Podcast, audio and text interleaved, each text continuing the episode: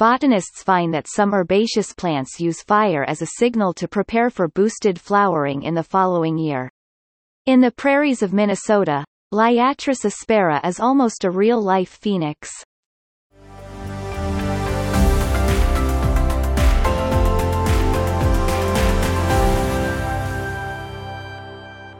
You might think of wildfire as something that reduces plants to ash. Yet, in the prairies of North America, Lee Richardson and Stuart Wagenius have found that rough blazing star, Liatris aspera, doesn't just survive fires, it thrives on them. Fire is a threat to plant life, but so too are other plants.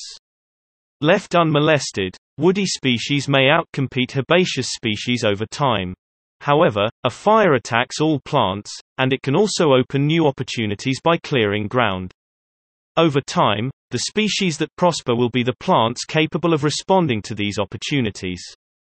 Richardson and Wagenius examined flowering phenology and seed set of Liatris aspera and Solidago speciosa on a preserve in Minnesota, USA.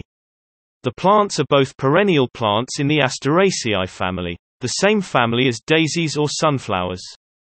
They are also self-incompatible, meaning they have to receive pollen from a partner. So not only must they build flowers, they have to activate them at the same time as any potential partner.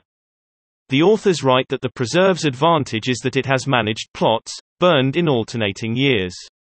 The alternating burn schedule allowed us to compare burned and unburned plants both within years and within units.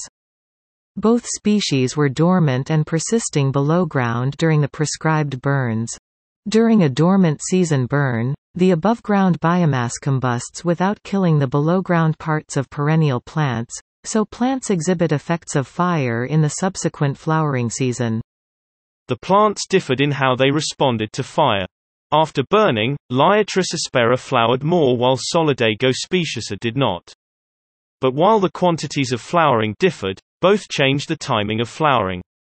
In both cases, flowering started earlier in the year following burning. Liatris aspera has a particularly interesting response to fire.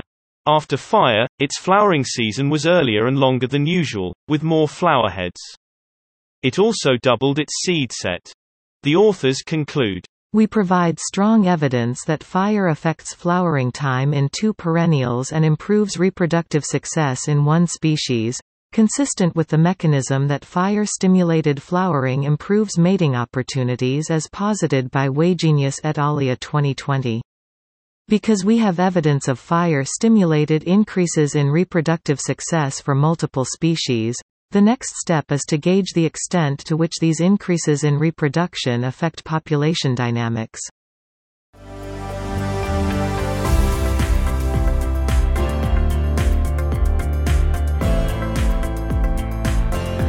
That was the audio version of a blog post on Botany One, available at www.botany.one. Botany One is the weblog of the Annals of Botany Company, a charity set up to promote the study of plants.